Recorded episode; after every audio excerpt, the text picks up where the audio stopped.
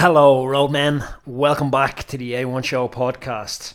Thanks for joining me. I've got an action packed show uh, and I'm looking forward to getting stuck into it. Today, I'm going to talk a little bit further about Stoic philosophy reading I've been doing and how it has major applicability to cycling.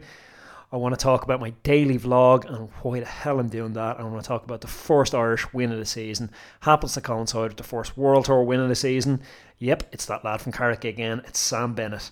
So, without pushing it off, I'm going to dive right in. So, the daily vlog. The daily vlog, the daily vlog.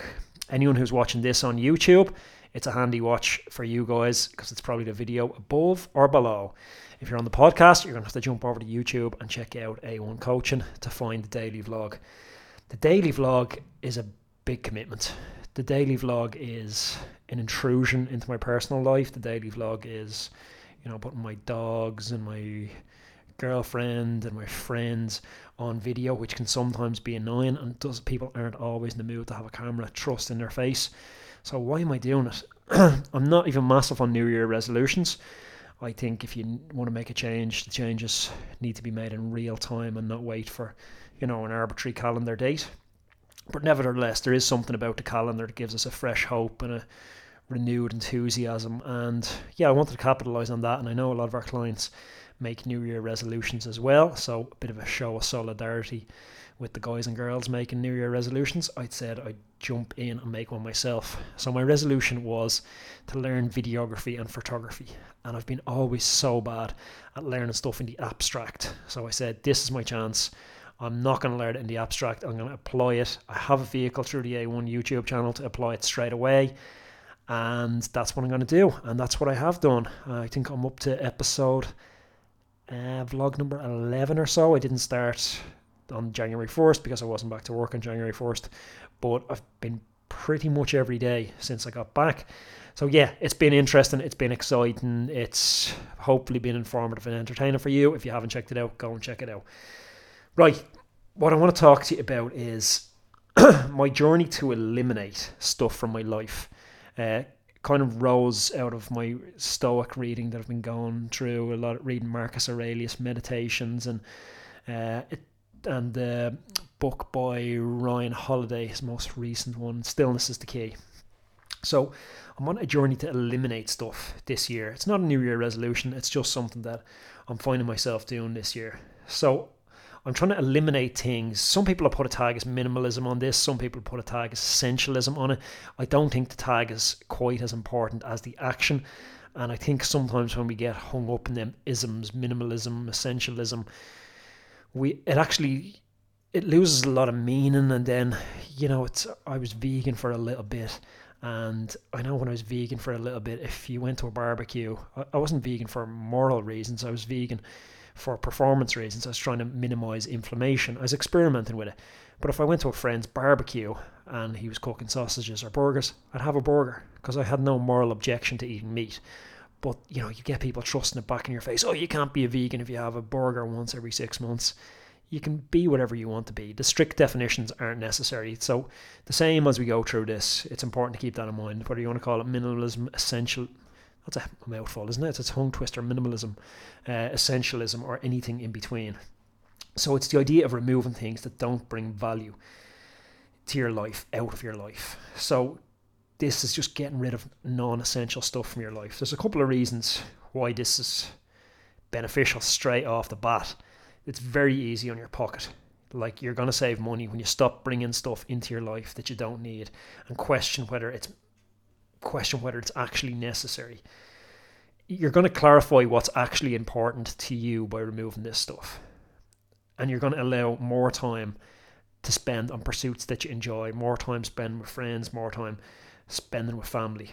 So the whole doctrine kind of stems from an ancient economist and uh, a phrase known as conspicuous consumption.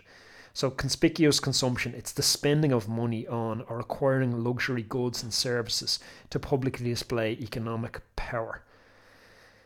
So, I would contend that the sort of modern version of that, our decisions are motivated by status and our decisions are motivated by improving our status. So we take a decision to buy a new bike based on if it's going to improve our status among our peers. Are people likely to think I'm doing well in work? Are people likely to think I'm successful and I have it together? If I can spend this money on a new bike, if I can spend this money on a new car, if I can live in this big fancy house, it's motivated by what other people think. But we can't control what other people think. We can't make people be impressed by our new house. We can't make people be impressed by our new car. It's up to them whether they're impressed or not. We'd be much better off taking that time and that energy that we're putting into trying to impress others and just trying to find out why we have a piece inside us that needs to impress people. And by working on that, it's a much shorter route to happiness. Great podcast that's worth listening to. It's called The Minimalists. And they're you know they're kind of redefining what it is because when you think minimalist you do have a preconception of some dude who has one cup one fork and he's pretty miserable because he doesn't own any clothes it doesn't have to be that as i said it can be many different varieties in between but how it's taken shape for me so far this year i've pared down my wardrobe completely so thrown out absolutely bags of clothes and I've kept two pairs of jeans. I've kept one grey pair of jeans and I've kept one black pair of jeans and I've kept one pair of jean shorts. So three pairs of items uh, for wearing. And then I've kept about four t-shirts and I've kept, I think, two hoodies. This is coming down from 40 or 50.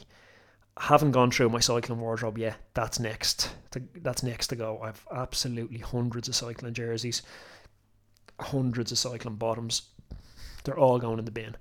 Uh, the reason why it was a little bit of experiment with my casual wardrobe, whether I was gonna roll it out or whether I was even gonna tell you guys about it, kind of depended on the success of it. But it's been brilliant for me. It's been absolutely brilliant. What I found is I've just uh, I almost have a mental clarity or more mental peace with it. It's I wake up in the morning and I don't have to worry about what I'm going to wear because I just don't have that many choices. I normally have one pair of jeans in the wash and one in the closet. And I'm just on that rota of washing. Don't worry, I have plenty of socks and jocks. I didn't throw all them out. So yeah, personal hygiene is still important. So I one pair in the wash, one pair on the go. And this is a rota that's kind of working for me super well. So I just wake up in the morning and I don't have these choices.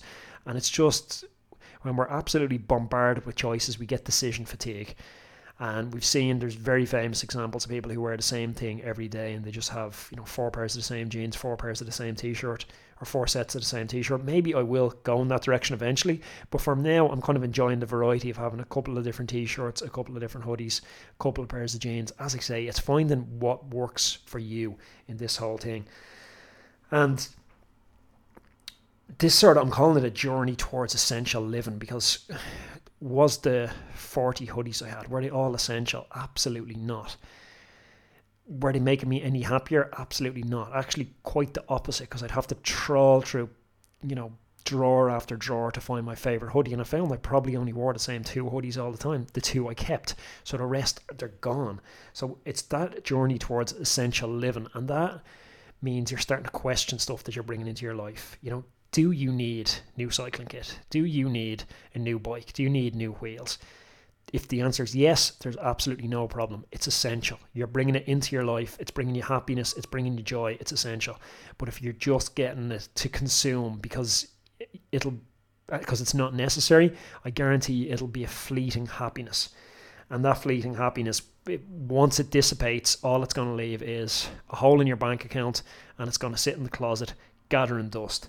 So by starting to make those deliberate decisions, we take back control. We it starts in the wardrobe, but it extends to life. We take back control. We take back control of our choices.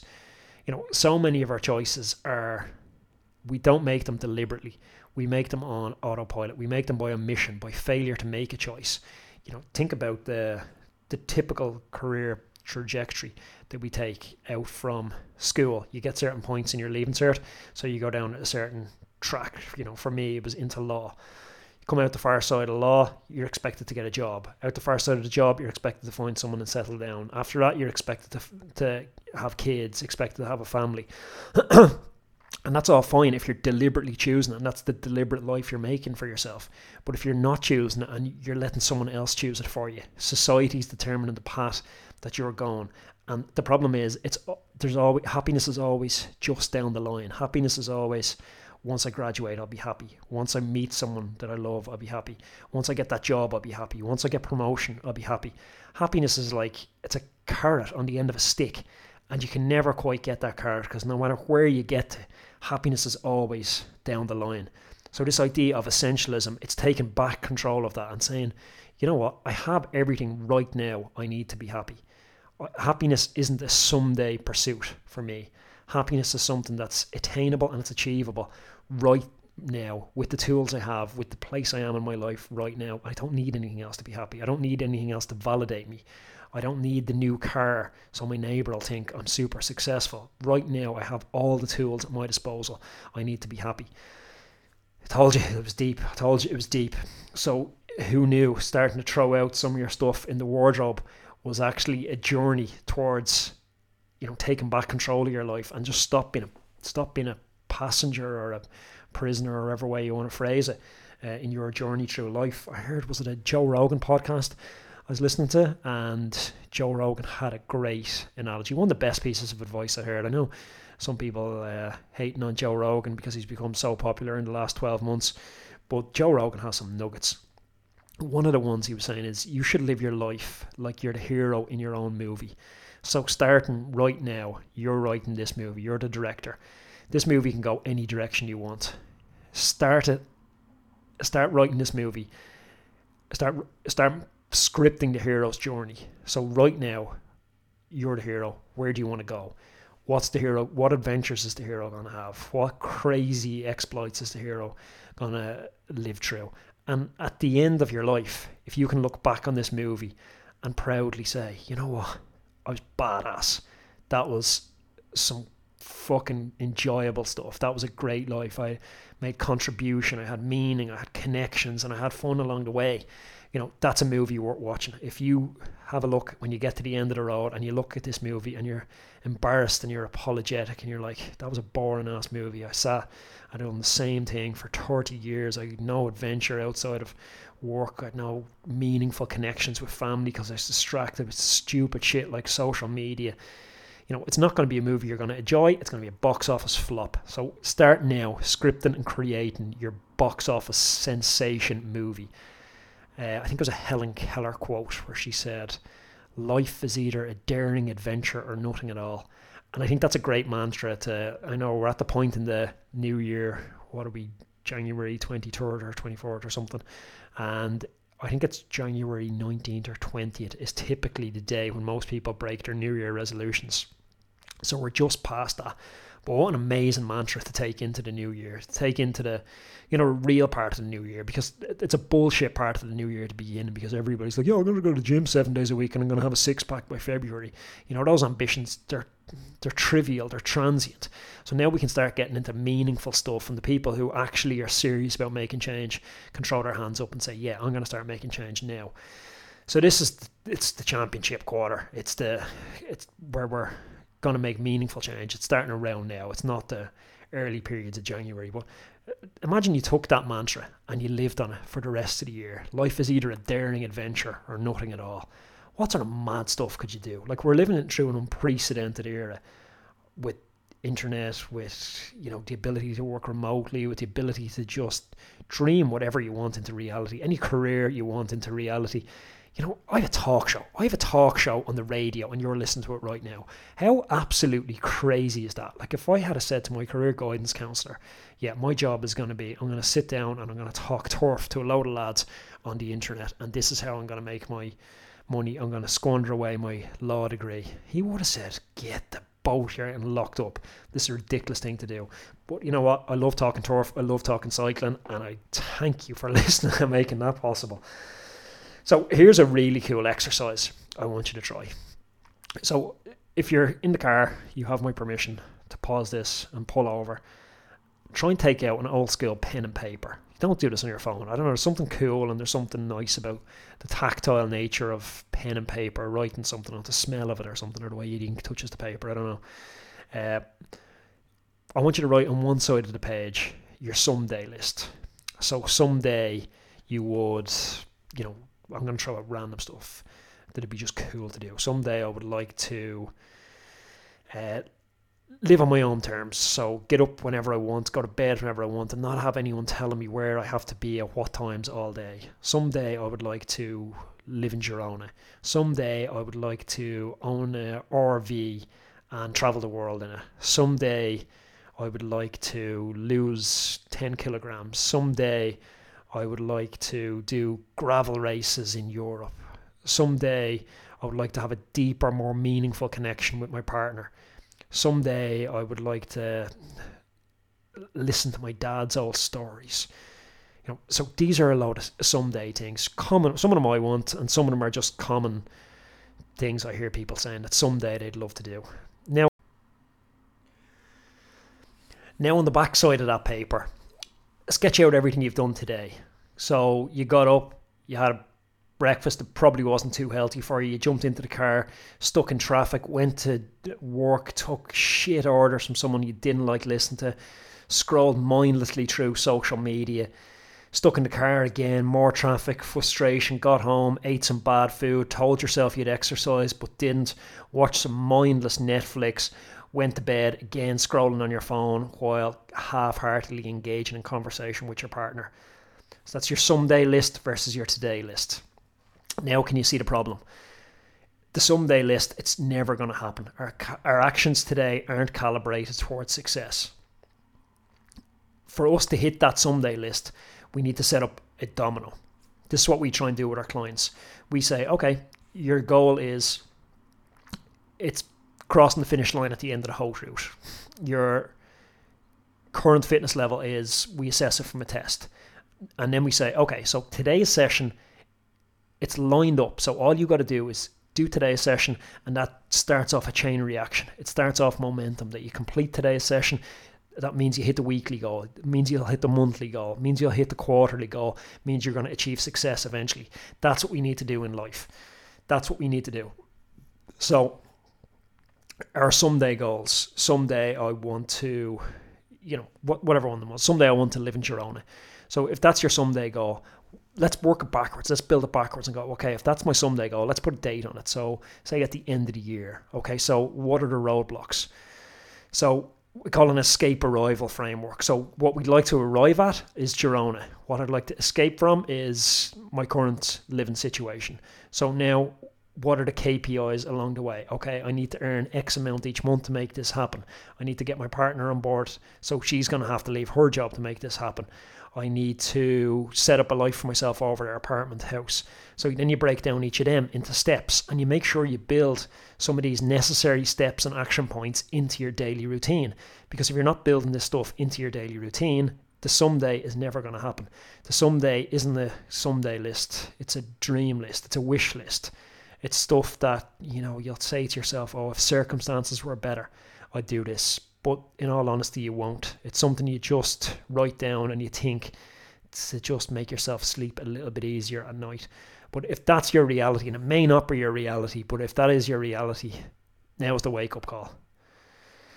It was deep, it was heavy, and that's what I've got from the Stoic reading. And you know, I've taken, you know, I'm not sitting here uh, saying to you guys that I'm the finished article that uh, I have all this stuff right. It's a journey and it's lessons I'm learning as I go along, and I'm making some right moves and I'm making some wrong moves, but hopefully I'm starting to get the tools to when I realize I'm making a wrong move to pause, reflect, and adjust my direction and start calibrating actions towards my ultimate destinations. Some fascinating uh, insights into in Ryan Holiday's book, Stillness the Key, well worth picking up. Uh, along with that minimalist podcast, I recommend it. Uh, guys, if you are watching on YouTube, just take one second, hit the like button and hit the subscribe button and drop me comments down below. Big goal this year is starting to grow this YouTube channel. And if you're over on the podcast, definitely jump across and check out the YouTube. And if you're on podcast, actually, keep hitting them uh, reviews because the reviews are brilliant on the podcast and I'm really enjoying reading them. So keep whacking those in. Really appreciate it.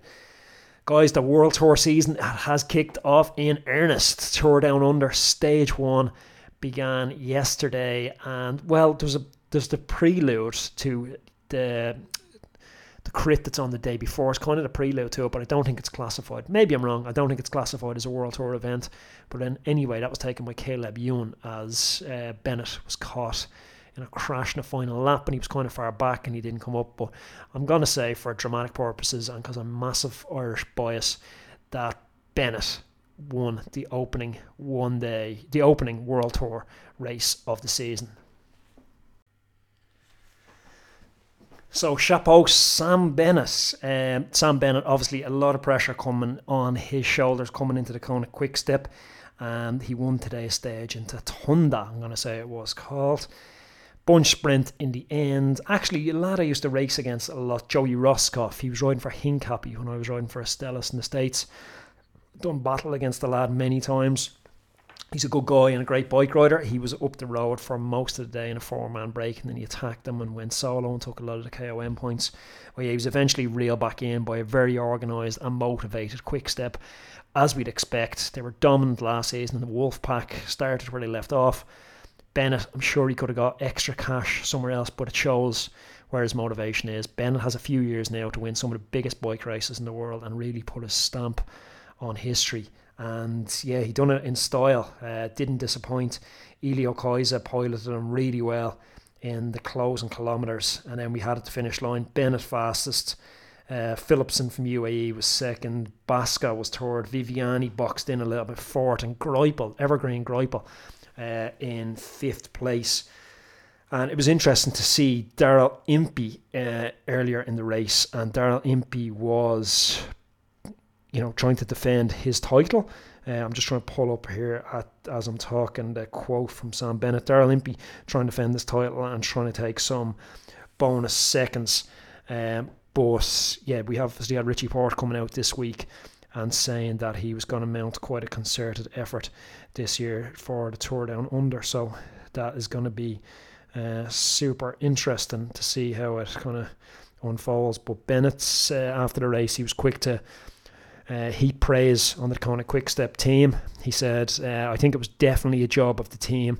I think it's the reason why I won today. I'd be lying if I didn't feel the pressure coming to the Kona Quick Step to get the first win. The guys did an absolutely fantastic job. They kept me in position. Every one of them played a superb role today, and I can't thank them enough. Bennett is always very fast to thank his team, and he's always very humble in defeat and victory. Big fan of Bennett here on the show. Uh, I was saying last week uh, when I was in Mallorca on the vlog that I'm going to get Chris Juul-Jensen most likely as a guest this week. So I'm going to touch base on him, see if it works logistically for him. He's at a training camp at the moment in Sicily. So hopefully we can get him and internet connections work. Chris Juul-Jensen, I'm going to say one of the most Irish men in the peloton. Uh, raced a lot at underage here in Ireland. So he's a cool lad. He's an interesting guy, and it's always great having guys with the Irish connection and a World Tour pedigree. Guys, I hope you've enjoyed the A1 Show podcast. I hope you enjoyed watching it on YouTube. Let us know how you're enjoying that because this is a new edition. It's been rolling along. I think what are we were into I think we're 50 episodes deep or so on the podcast on traditional podcast platforms, but we're only episode two with actually putting the video up on YouTube. So definitely in its experimental stages. I love doing the podcast. It's my favorite medium. I get to waffle and I get to, you know, I get to really drive home my message as to why I'm still cycling. And I took some time to clarify it and I really boiled it down to one question. It's how can I use cycling as a tool to improve my health, my happiness, and my longevity? And that's what I try and dig into in this podcast in depth. And I give you the insights. And I'm lucky enough that I have time in my hands that I can get through a lot of books and I can listen to a lot of podcasts out on the bike train. And I try and distill that information and give back to you guys the most important stuff that I'm finding that's having an impact on me and changing the way I live and shaping new directions for me. So I hope you've got benefit from it. And I'm going to chat to you in the next episode. Thanks for watching.